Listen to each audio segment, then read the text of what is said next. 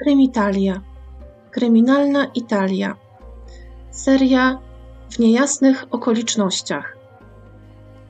Odcinek czwarty. Filiżanka. Sprawa Camilli Bini i Marine di Modica. Dzień dobry, buongiorno. Dzisiejszy odcinek e, miał być właściwie dopiero odcinkiem szóstym, ale postanowiłam wyjść naprzeciw prośbie jednej ze słuchaczek. Chciała ona bardzo posłuchać wreszcie o jakimś zaginięciu na moim kanale. Tak więc dzisiaj, chyba dopiero po raz drugi, właśnie tutaj u mnie, poruszę sprawę zaginięcia, właśnie, a nawet zaginięć, do których doszło z pewnością w nie do końca jasnych okolicznościach i wokół których powstało bardzo dużo kontrowersji, wątpliwości i różnych wersji wydarzeń. Tak więc, miła słuchaczko, to ten odcinek specjalnie dla Ciebie. Zaczniemy od młodej kobiety Camilli Bini, która w 1989 roku ma 34 lata i mieszka oraz pracuje w Turynie. Turyn znajduje się w regionie Piemont, przy tej okazji zapraszam też oczywiście do posłuchania odcinka pod tytułem Portret rodzinny z serii Region po regionie, który toczy się właśnie w tym, w tym regionie, w Piemoncie. Ale wracając do Kamili. Ma ona po matce włoskie, natomiast po ojcu somalijskie korzenie. Urodziła się i mieszkała w Mogadiszu w Somalii do 12 lub jak podają inne źródła 15 roku życia. E, I kiedy właśnie była już taką dorastającą dziewczynką, e, rodzice postanowili przeprowadzić się do Włoch i razem z sześcioma córkami osiedlić w stolicy Piemontu, czyli właśnie Turynie. E, z informacji, jakie znalazłam, wynika, że zaraz po przyjeździe do Włoch Kamilla zamieszkuje najpierw w internacie prowadzonym przez siostry zakonne, ale nie mam pojęcia, czy sama tam mieszkała, czy na przykład z siostrami i też nie wiem z jakich powodów, czy z powodów finansowych, czy po prostu była to jakaś szkoła z internatem. Grunt, że właśnie pierwsze lata we Włoszech spędza w takim właśnie środowisku, natomiast później rodzina przeprowadza się do Turynu. I tam właśnie w Turynie Kamilla dorasta i jak już jest dorosłą osobą, znajduje interesującą i stabilną pracę. Praca jest w firmie Bolaffi Francobolli.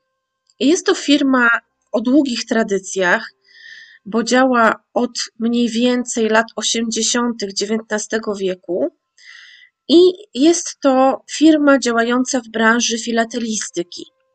Posiada między innymi sieć sklepów, w których właśnie fani tej dziedziny kolekcjonerstwa mogą się zaopatrzyć w przeróżne monety, znaczki, różne rzadkie okazy.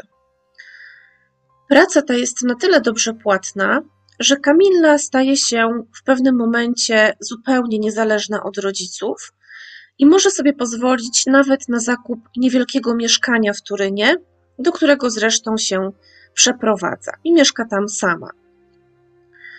Kamilla jest dobrze wychowaną, kulturalną, miłą i dość zamkniętą w sobie osobą, natomiast w pracy jest bardzo chwalona za sumienność, punktualność i ogólnie takie mm, dobre przykładanie się do swoich obowiązków. Jest też przez wszystkich kolegów i koleżanki bardzo lubiana. Na początku sierpnia 1989 roku Kamilla w rozmowie ze swoją siostrą Julianą wspomina o swoich planach urlopowych. Opowiada jej, że zamierza pojechać do Salento. Jest to taka, taki malutki, można powiedzieć, regionik, który stanowi część Apulii. I tam właśnie wakacje ma spędzać jej koleżanka z biura. I Kamilla mówi siostrze, że w przeciągu kilku dni planuje dołączyć do tej znajomej, po to, żeby razem oczywiście odpocząć od pracy, od codzienności, pozwiedzać Apulię. I Kamilla wspomina też o planowanej wycieczce do Varazze w Ligurii. 8 sierpnia wieczorem kobieta spotyka się jeszcze ze swoją sąsiadką. Razem piją jakiś tam zimny napój, ucinają sobie towarzyską pogawędkę, jak to zwykle bywa, a potem żegnają się i każda idzie w swoją stronę. I niestety od tego momentu nikt nie wie, co stało się z Kamillą. Ta sąsiadka była prawdopodobnie ostatnią osobą, ostatnią znaną osobą, która miała jakikolwiek kontakt z dziewczyną. Tak naprawdę to nie wiadomo nawet, czy ona w ogóle wyjechała z miasta. Ale jaka jest tego przyczyna? Po prostu, kiedy Kamilla już tyle czasu się nie odzywa, wszyscy, zarówno w pracy, jak i w jej domu rodzinnym, myślą, że ona się po prostu dobrze bawi na urlopie. Przypomnę, że były to oczywiście czasy, w których stały kontakt telefoniczny, czy tym bardziej internetowy, należał jeszcze do dość odległej przyszłości. Mijają kolejne dni, aż przychodzi 28 sierpnia, czyli praktycznie 20 dzień braku kontaktu z Kamillą. Tego dnia kobieta miała wrócić już do pracy po urlopie, jednak nie pojawiła się w biurze. Jest to do niej zupełnie niepodobne, bo tak jak wspomniałam na początku, do tej pory była zawsze bardzo punktualna, odpowiedzialnie podchodziła do swoich obowiązków. Tak więc wszyscy pracownicy, którzy ją znali, którzy z nią współpracowali na co dzień, są tym faktem poważnie zaniepokojeni, tym, że ona się w tej pracy nie zjawiła, zaskoczeni i po prostu proszą swojego szefa, żeby zawiadomił bliskich dziewczyny. I tak się właśnie dzieje. Szef Kamilli postanawia zadzwonić do kogoś z jej rodziny. Rodzina po otrzymaniu tych niepokojących wieści no jest oczywiście bardzo zmartwiona, wkrótce wręcz zaczyna być zdesperowana, ponieważ natychmiast, oczywiście po otrzymaniu tego telefonu, stara się rozpocząć jakiekolwiek poszukiwania zaginionej kobiety. Najpierw w takich bardziej oczywistych miejscach, gdzieś tam wśród znajomych, dalszej rodziny, po prostu w miejscach, w których mogłaby ona być teoretycznie gdzieś tam w okolicy, ale niestety nic to nie daje. Więc siostra Kamili, Juliana, postanawia zgłosić już oficjalnie jej zaginięcie na posterunku karabinierów. Funkcjonariusze udają się do mieszkania kobiety, w którym na pierwszy rzut oka wszystko wydaje się w porządku, wszystko jest normalne. Nie ma żadnego bałaganu, nie ma zbyt y, jakichś takich elementów odstających od zwyczajowej normy y, Kamili. Nie wygląda też na przykład na to, aby doszło w mieszkaniu do jakiegoś rabunku czy jakiegokolwiek innego przestępstwa. Jedynym elementem, który może w jakiś sposób zastanawiać mm, czy skłaniać do na przykład y, przyjrzenia się bliżej, są to dwie brudne filiżanki po kawie, które zostały pozostawione na stoliku. I na brzegu jednej z tych filiżanek widnieją ślady szminki. To odkrycie nie przynosi jednak na ten moment żadnych rozwiązań, i sprawa niestety cichnie na wiele lat. Nikt nie wie, nie ma pojęcia nawet najmniejszego, co, kiedy i jak stało się z Kamillą. W 1998 roku, a więc już 9 lat po zaginięciu, Juliana, siostra y, Kamilli, postanawia ruszyć sprawę do przodu i udaje się do sądu, w którym powinny znajdować się dokumenty dotyczące sprawy siostry. I jak wielkie jest jej zdziwienie, kiedy zostaje poinformowana, że żadne akta ani dokumenty nie istnieją. Tak jakby przypadek jej siostry w ogóle nie był w żaden sposób badany, jakby po prostu nigdy nie otwarto absolutnie żadnego śledztwa.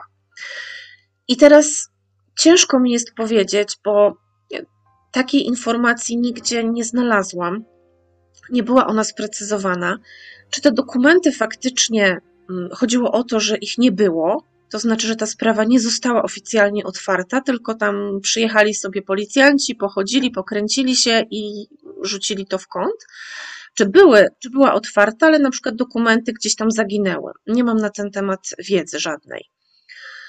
W 2003 roku sprawą Camilli zaczyna się interesować znany włoski program Kilavisto. Kto słucha moich podcastów, to już pewnie e, zna to na pamięć, ale jest to taki e, program, który można przyrównać do naszego, ktokolwiek widział, ktokolwiek wie. Mm, I ja to o tym programie akurat często w podcastach wspominam, ponieważ mm, dość często przy różnych sprawach kryminalnych, zwłaszcza tych głośniejszych, gdzieś tam dziennikarze tego programu różnymi aspektami sprawy się zajmują. I po pewnym czasie, od tego, kiedy jakoś tam ta sprawa rusza dzięki, dzięki dziennikarzom z programu, pojawia się bardzo interesująca, a jednocześnie no, taka zaskakująca, a wręcz dla niektórych szokująca informacja, ponieważ Camilla Bini tamtego lata, kiedy zaginęła, prawdopodobnie miała spędzić urlop w towarzystwie koleżanki, która nazywała się Beatrice della Croce di Dojola. A dlaczego to takie ważne czy szokujące? Ano z uwagi na to, że ta kobieta, ta rzeczona Beatrice, była narzeczoną mężczyzny o imieniu i nazwisku Paulo Stroppiana, podejrzanego w sprawie zniknięcia jeszcze innej kobiety w Turynie, Mariny di Modica. Paulo Stroppiana nie ma zbyt ciekawej przeszłości. Jest między innymi wiązany z terroryzmem neofaszystowskim, jaki rozwinął się we Włoszech w latach 70. XX wieku. Także wiadomo o nim to, że był przesłuchiwany w charakterze świadka w sprawie zamachu w Bolonii w 1980 roku, dokonanego przez przedstawicieli skrajnej prawicy. Dwa lata później, w 1982, zatrzymano go w Rzymie za napad rabunkowy, nielegalne posiadanie broni oraz spowodowanie obrażeń ciała. Wiadomo również, że on i Camilla się znali, chociaż Paulo w pierwszych rozmowach ze śledczymi twierdzi, że ta znajomość była jedynie powierzchowna. Muszę tutaj od razu Wam dodać, że okaże się też, że Camilla i Paulo pracowali w tej samej firmie. On też był taką osobą, która bardzo się interesowała filatelistyką. Kamilla była chyba zatrudniona w sekretariacie, więc ona e, de facto nie pracowała przy samych tych znaczkach czy monetach i chyba nie była jakimś tam ekspertem w tej dziedzinie, tylko po prostu zajmowała się sekretariatem, dokumentami. Natomiast Paulo zdecydowanie brylował w tej mm, filatelistyce. Był taką znaną postacią. Tak więc byli zatrudnieni w tej samej firmie. I temu, że ta znajomość była jedynie powierzchowna, jak twierdzi Paulo, zaprzecza na przykład Juliana, czyli siostra Kamili, która twierdzi, że znali się dobrze. Oprócz tego, Juliana twierdzi również, że sąsiedzi siostry nigdy nie zostali po jej zaginięciu przesłuchani. Nie zbadano również nigdy śladów szminki na tej filiżance w celu ustalenia, do kogo mogły należeć. Jeśli nie pomogłoby to w schwytaniu sprawcy zaginięcia Kamili, jeśli chodziło tutaj o jakieś przestępstwo, to może mogłoby po prostu rzucić jakiekolwiek światło na to, z kim ona na ten urlop pojechała. Bo jak zrozumiałam, to na początku nie było do końca wiadome. To znaczy, była wiadomość taka, że Kamilla ma się na tym urlopie spotkać z koleżanką z pracy, prawdopodobnie, bo tak powiedziała siostrze, ale nazwisko i imię tej koleżanki no nie było podawane. To znaczy, prawdopodobnie Kamilla po prostu tego siostrze nie powiedziała. Mówiła tylko o tym, że ma się spotkać z koleżanką, ale nie precyzowała, jaka to koleżanka. Te informacje, że mogłaby to być właśnie ta Beatrice, narzeczona Paula, wypłynęły dopiero właśnie na początku lat 2000. Oprócz tego, że śledczy nie pobrali tych śladów szminki, nie przesłuchali sąsiadów, Również dziennikarz La Stampy zauważa, że lodówka Kamili, w momencie kiedy weszli tam funkcjonariusze, po tym jak już się okazało, że dziewczyna zaginęła, była po prostu pełna, pełna produktów. I to nieco kłóciło się z faktem, że kobieta miała wyjechać na urlop, ponieważ wtedy oczywiście raczej wyczyściłaby lodówkę z różnych resztek i na pewno nie robiłaby nowych zapasów, skoro miała jechać tam prawie chyba na trzy tygodnie. Oprócz tego w jej szafach znajdowały się wszystkie praktycznie ubrania, natomiast okna w mieszkaniu były pootwierane. To pozwala przypuszczać, że Kamilla nie zdążyła nigdzie wyjechać, albo inna możliwość, w ogóle nie miała tego w planach, ale z jakichś powodów rodzinie i znajomym mówiła co innego. Około roku 2005 sprawa Kamilli zostaje ponownie otwarta. No i tak jak Wam już wspomniałam, chodzi o możliwe powiązania Camilli Bini z tą inną zaginioną kobietą, Mariną Di Modica. Teraz już więc czas, żebym Wam opowiedziała także o jej tajemniczym zniknięciu. Jest rok 1996, a więc 7 lat po zaginięciu Kamilli. Marina ma 39 lat i pracuje jako logopeda w szpitalu w Turynie. Jest córką profesora chemii, przewodniczącego Akademii Nauk. Pewnego razu w domu swojej przyjaciółki Marina poznaje mężczyznę. I jest nim znany Wam już Paulo Stroppiana. Mężczyzna, jak już wiecie, ma narzeczoną Beatrice, a także syna. Jest pasjonatem alpinizmu i filatelistyki. Jak pamiętacie, też jest zatrudniony w tej samej firmie co Camilla. I Marina bardzo szybko zaczyna być pod jego sporym urokiem. Opisze go potem żonie swojego ojca jako bardzo interesującego, acz nieco dziwnego mężczyznę. Rozmowa pomiędzy Mariną a Paulem w domu przyjaciółki zaczyna się od znaczków pocztowych, pochodzących z lat 30., które, jak opowiada Paulowi Marina, znalazła ona na strychu w domu swojej matki. Mija miesiąc i Paulo zaprasza nowo poznaną kobietę na kolację. Niestety jeszcze tego samego dnia, 8 maja, Marina znika. Ale skąd wiadomo, że miała spotkać się z Paulem? Ano stąd, że Marina była bardzo uporządkowaną i skrupulatną osobą, która uwielbiała wszystko sobie zapisywać. Tak więc również zostawiła wtedy w notesie takie, taką wiadomość, taki zapisek że 8 maja pomiędzy 18 a 19 y, jest umówiona na kolację z Paulem. Napisała dokładnie tak: kolacja z Paulem, znaczki. Należy też dodać, że 8 maja, czyli wtedy, kiedy ma odbyć się to spotkanie, nie tylko Marina rozpływa się bez śladu, ale znaczki, które zabrała ze sobą na to spotkanie, również. Oprócz tego także jej plecaczek, dokumenty, klucze do domu i do auta. Wiadomo, że Marina przygotowywała się do tego spotkania dość skrupulatnie. Na przykład tego dnia kupiła nowe buty i pończochy, a dzień wcześniej była u fryzjera. I tak do końca nie jestem pewna, czy Marina wiedziała o tym, że Paulo ma narzeczoną i czy jej to nie przeszkadzało, czy po prostu nie była tego świadoma ale myślę, że skoro obracali się w podobnych towarzyskich kręgach, to raczej musiała o tym wiedzieć. Zresztą niektóre źródła podają, że na tym spotkaniu w domu przyjaciółki poznała nie tylko Paula, ale właśnie także Beatrice, czyli jego narzeczoną. Marina sama miała syna, ale nie była z nikim związana, od jakiegoś czasu była singielką.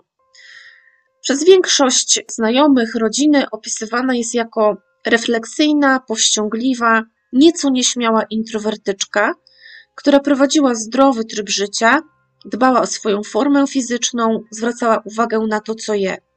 Oprócz tego po prostu lubiana, szczęśliwa, normalna kobieta. Notatka zostawiona przez Marinę zwraca oczywiście uwagę śledczych i kieruje ich oczy na Paula Stroppiany. Samochód Mariny zostaje po jej zaginięciu odnaleziony przy Via Magellano.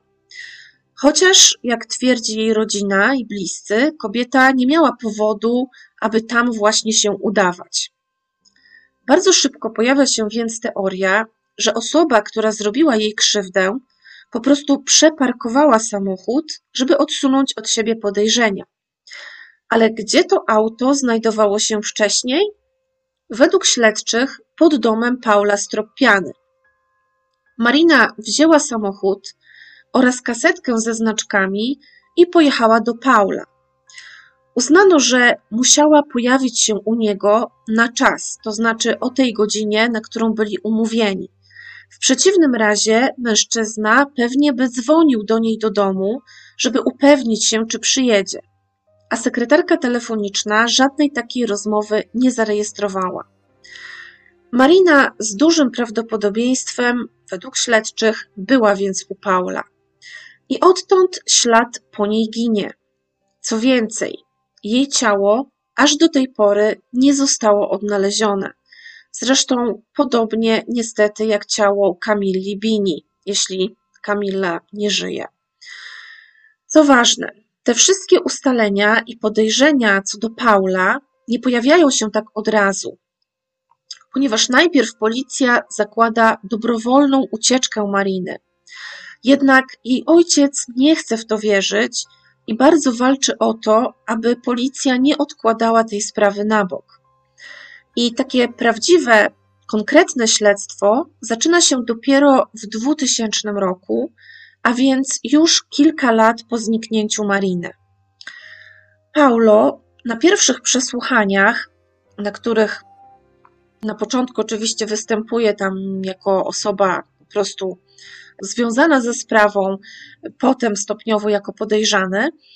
W każdym razie na tych pierwszych przesłuchaniach on kategorycznie zaprzecza, że spotkał się z Mariną. Co więcej, zaprzecza w ogóle temu, że takie spotkanie było w planach. Ale później, już po tym, jak zostanie skonfrontowany z notatką w dzienniku Mariny, zmienia nieco tę wersję wydarzeń.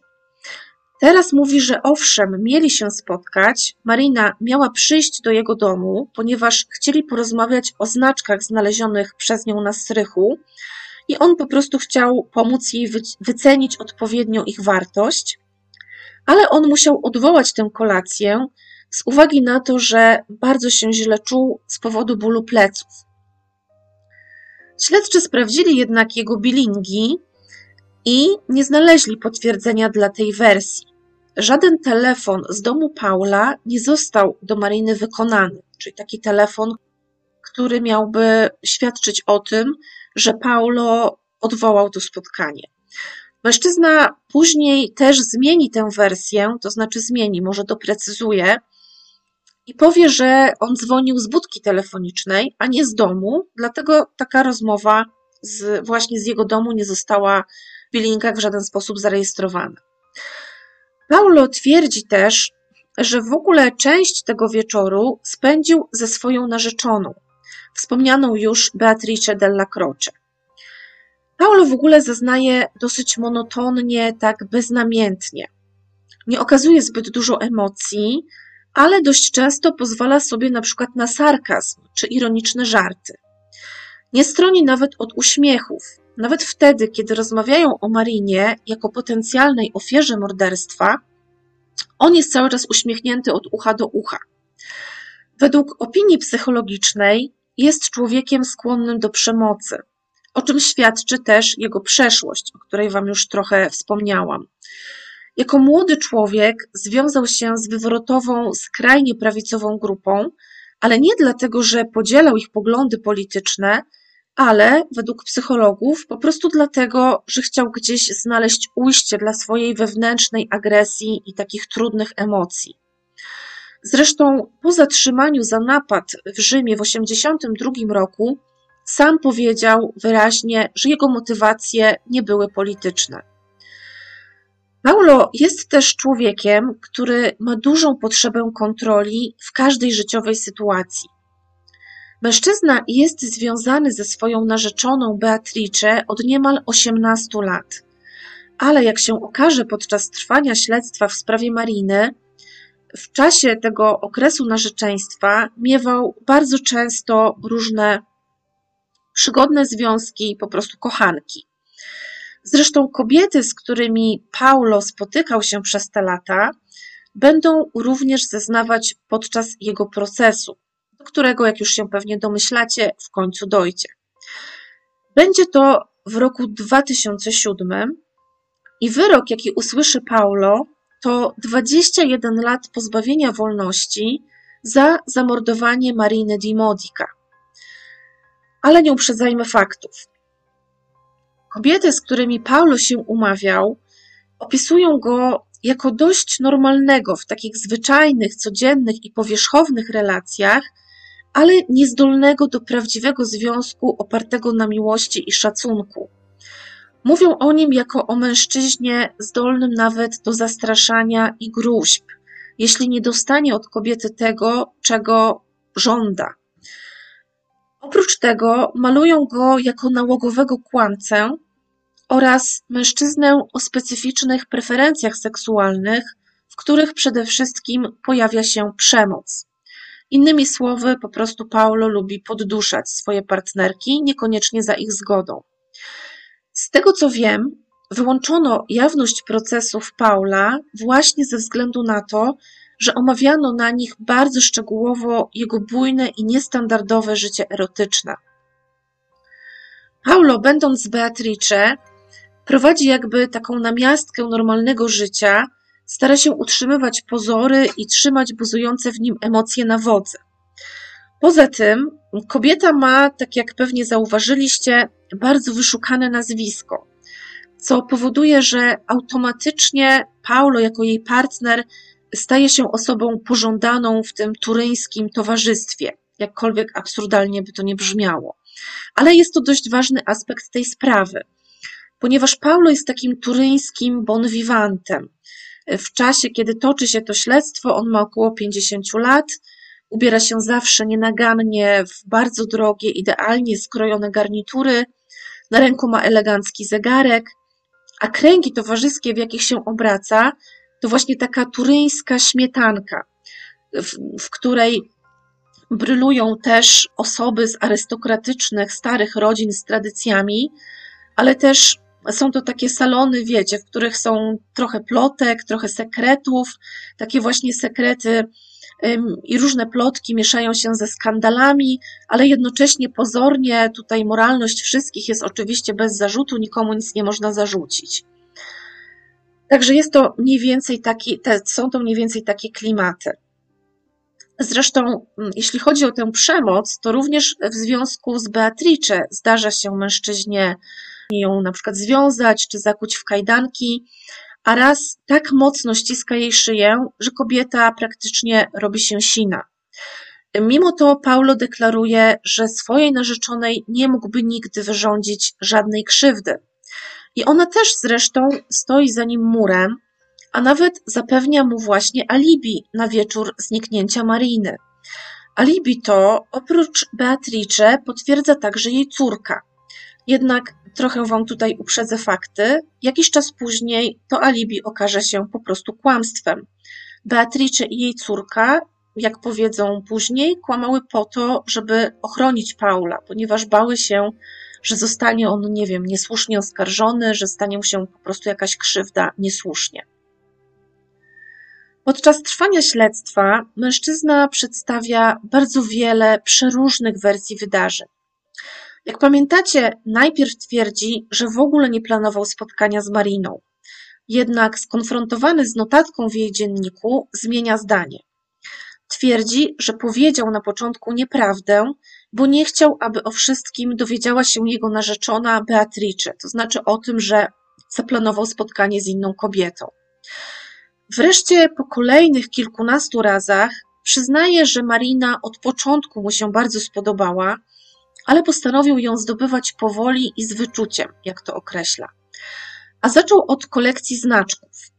I właśnie zaprosił na kolację do siebie do domu Marinę pod pretekstem wyceny tych znalezionych przez nią okazów.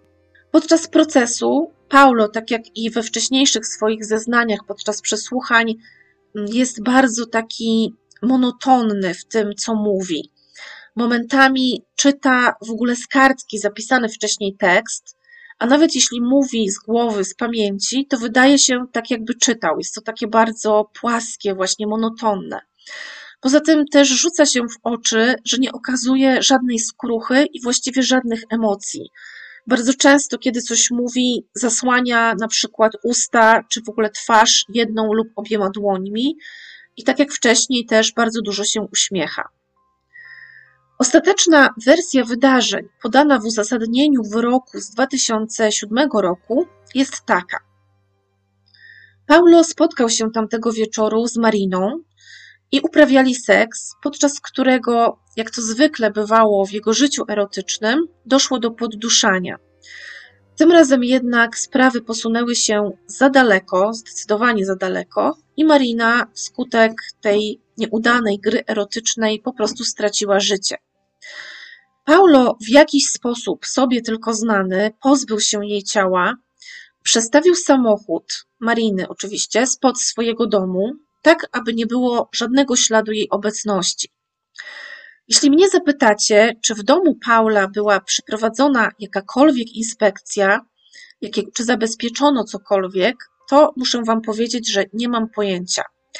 Ale jeśli nawet była, to z pewnością nic konkretnego tam nie znaleziono. Proces opierał się głównie na dowodzie w postaci notatki z dziennika Mariny, mimo że nie było w niej nawet nazwiska, było przecież jedynie imię Paulo. Natomiast cała reszta to były wyłącznie poszlaki. Nie było narzędzia zbrodni, nie było ciała, ani nie było motywu.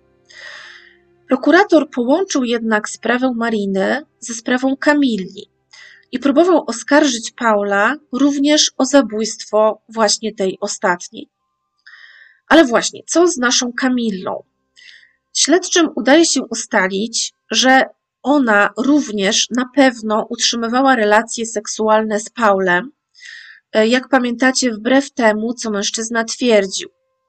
Co więcej, zarówno on, jak i jego narzeczona Beatrice wypowiadali się o Kamilli w niezbyt przyjemny sposób, sugerując na przykład, że jako kobieta afrykańskiego pochodzenia czuła się gorsza i szukała sobie w Turynie bogatego męża, który mógłby ją utrzymywać.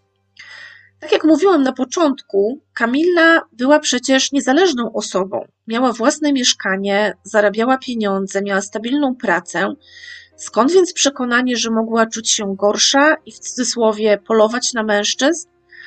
Być może wynikało ono z niezbyt szerokich horyzontów myślowych Paula i jego dziewczyny, czy stereotypów, w które wierzyli, a może miało po prostu na celu zdyskredytowanie w jakiś sposób zaginionej dziewczyny w oczach śledczych.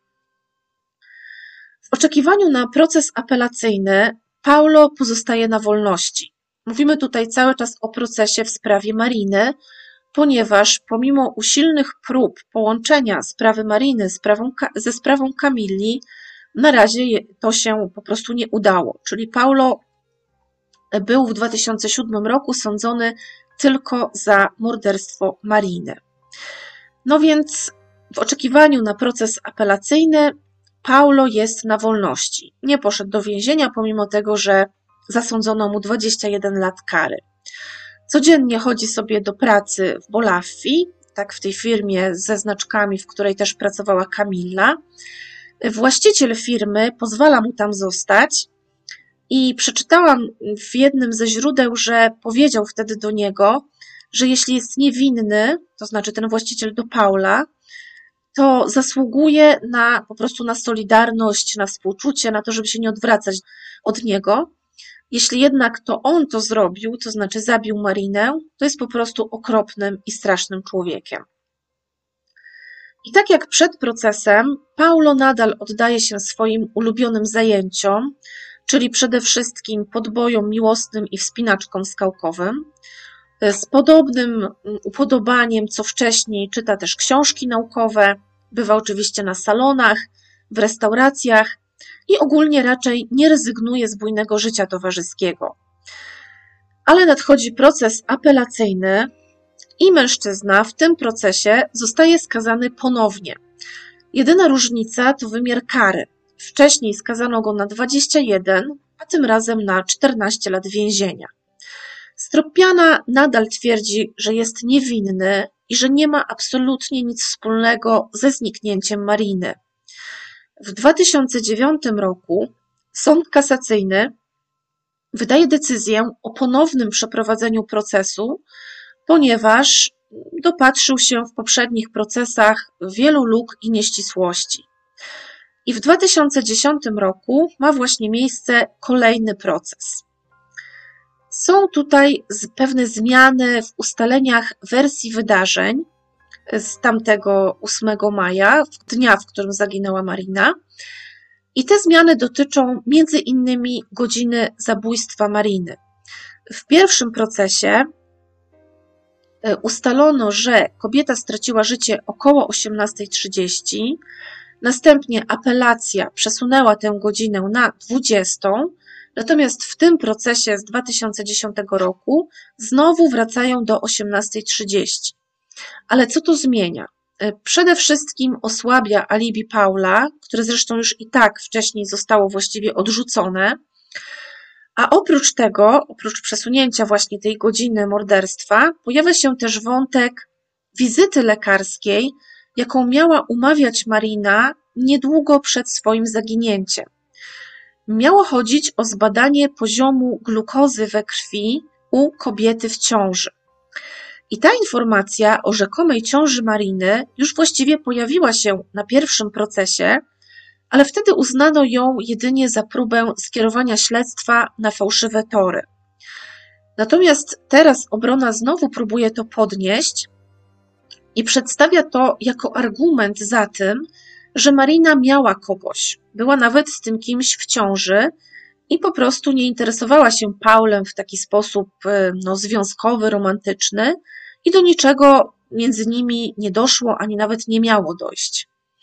Jednak taka linia obrony nie na wiele się zdaje, bo według sądu Marina wychodzi ze sklepu z bielizną około 17.45.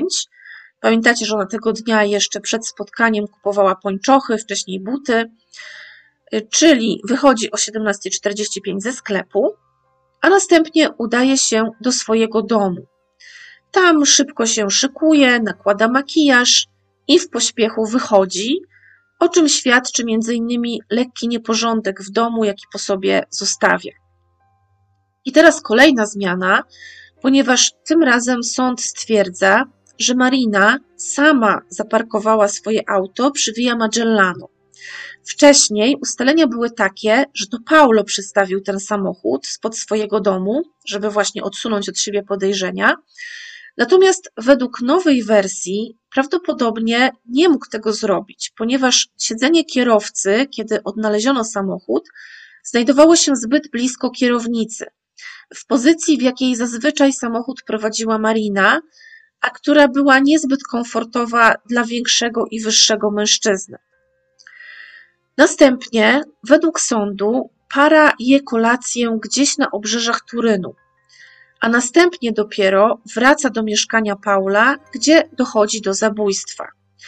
Tutaj nie pasują mi jednak nieco godziny. Skoro Marina wyszła z domu o 17.45, a o 18.30 już nie żyła, no to chyba jest to trochę mało czasu na zjedzenie kolacji poza miastem, zwłaszcza, że wiecie, jak włoskie kolacje potrafią wyglądać, trwać naprawdę długo. Pewnie nie wszystkie, no ale tak, tak się utarło, że Włosi te kolacje jedzą dosyć długo i późno.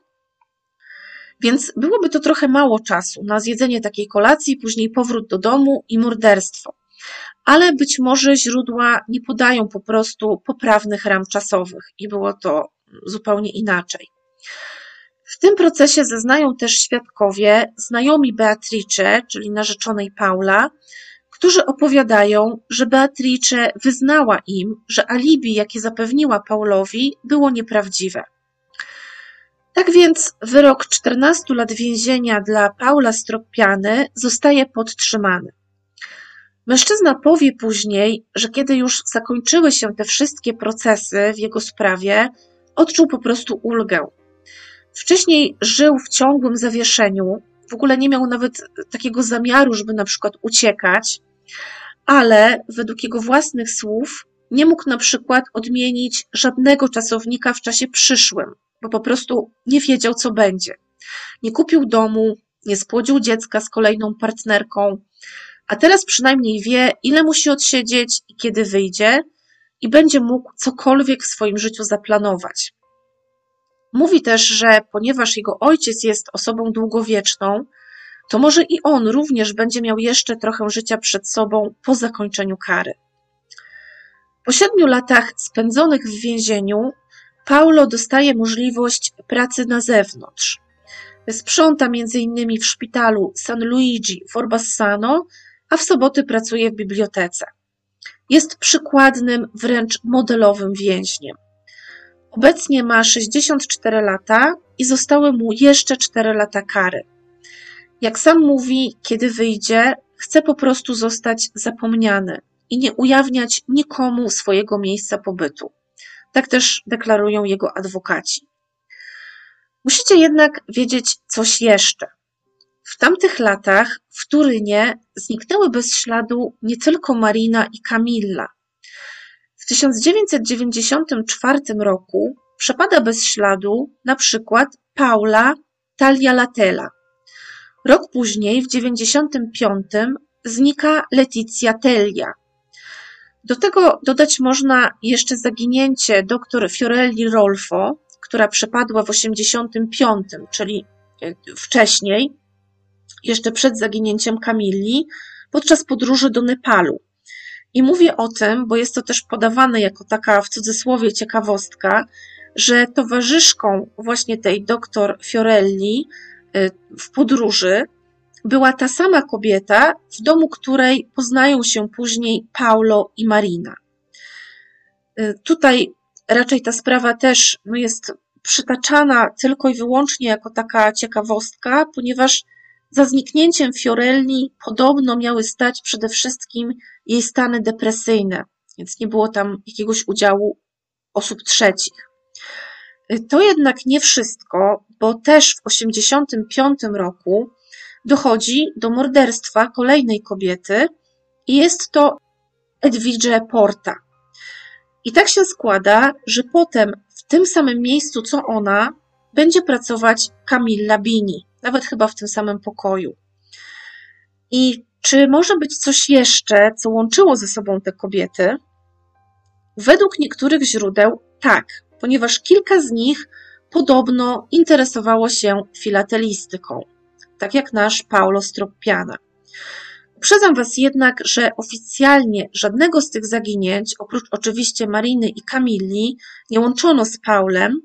Mówię więc o nich tylko dlatego, że po prostu wspomina się o tych zaginięciach jako o takiej czarnej serii zaginięć kobiet w Turynie i w okolicach w tamtych czasach.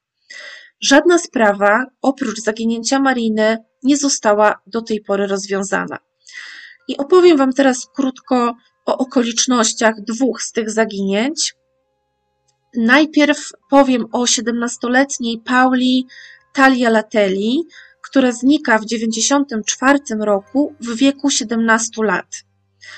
Dziewczyna zostawia list, w którym pisze, że nie chce żyć, co oczywiście nasuwa hipotezę o samobójstwie, ale dowody na to, że sama sobie odebrała życie, nigdy nie zostaną odnalezione.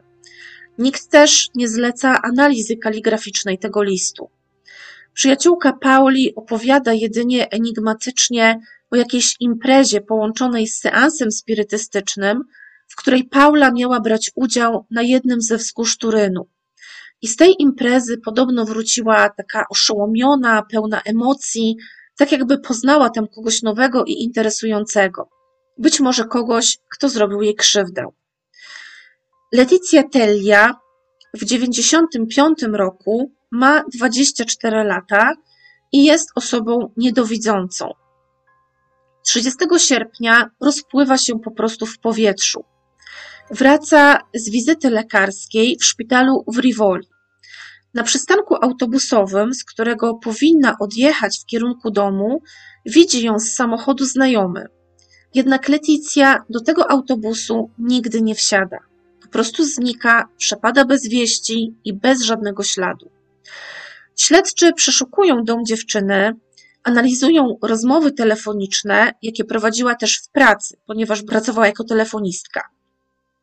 przez chwilę wydaje się, że na coś natrafiają, ponieważ Leticja jakieś dwa tygodnie przed swoim zniknięciem poznała mężczyznę w średnim wieku, który przedstawił się jej jako karabinier, co jak się okaże w toku śledztwa było nieprawdą, ponieważ pracował jako budowlaniec.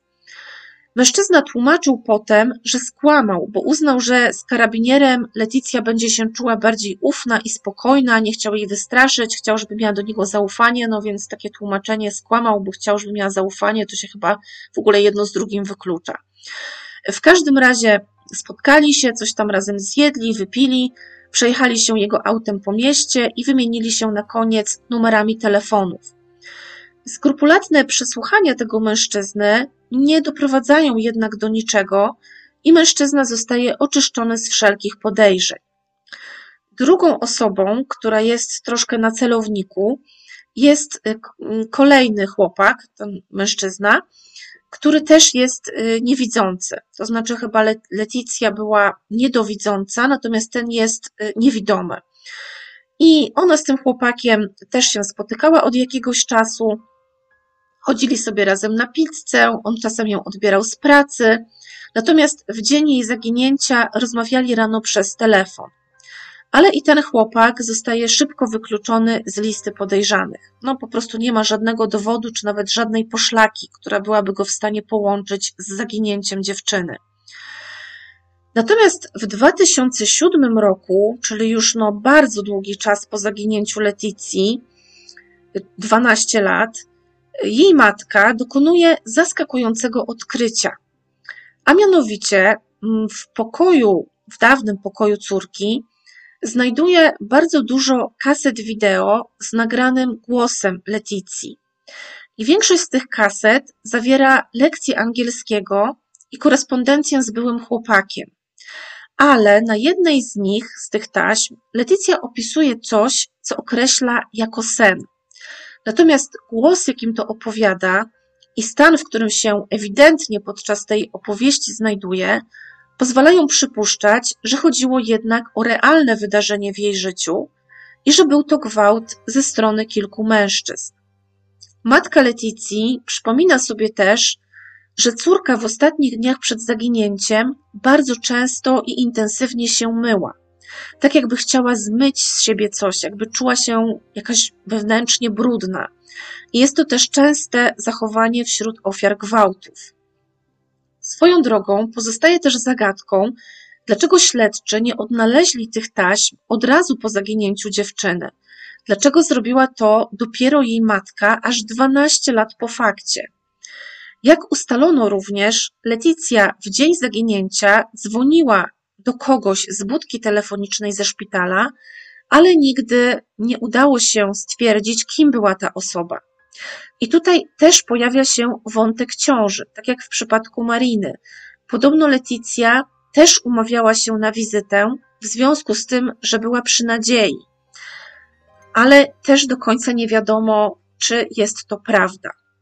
W każdym razie losy Leticji do dziś pozostają niestety nieznane. W 2011 roku sprawa Camilli Bini zostaje ponownie otwarta pojawia się kilka nowych ustaleń. Na przykład jedna z koleżanek z pracy zeznaje z całą stanowczością, że Camilla i Paulo Stroppiana byli parą i na pewno utrzymywali intymne relacje. Śledczy ustalają również, że rok przed zaginięciem Camilli Paulo użył legitymacji swojej koleżanki z pracy, aby wpuścić Camillę na basen, na który sam bardzo często chodził. Ma to świadczyć o tym, że faktycznie ich relacja mogła być dużo bardziej zażyła niż to, co on sam twierdził podczas przesłuchań w sprawie Mariny. Oprócz tego, jak dotąd nic więcej nie wiadomo w sprawie Kamili. I nie wiadomo też, czy kiedykolwiek uda się śledczym połączyć jej zaginięcie z Paulem Stroppianą. I tradycyjne pytanie na koniec. Co wy o tym wszystkim myślicie? Czy Paulo zabił Marinę? Czy miał coś wspólnego z zaginięciem Kamilli? A może maczał też palce w kilku innych zaginięciach?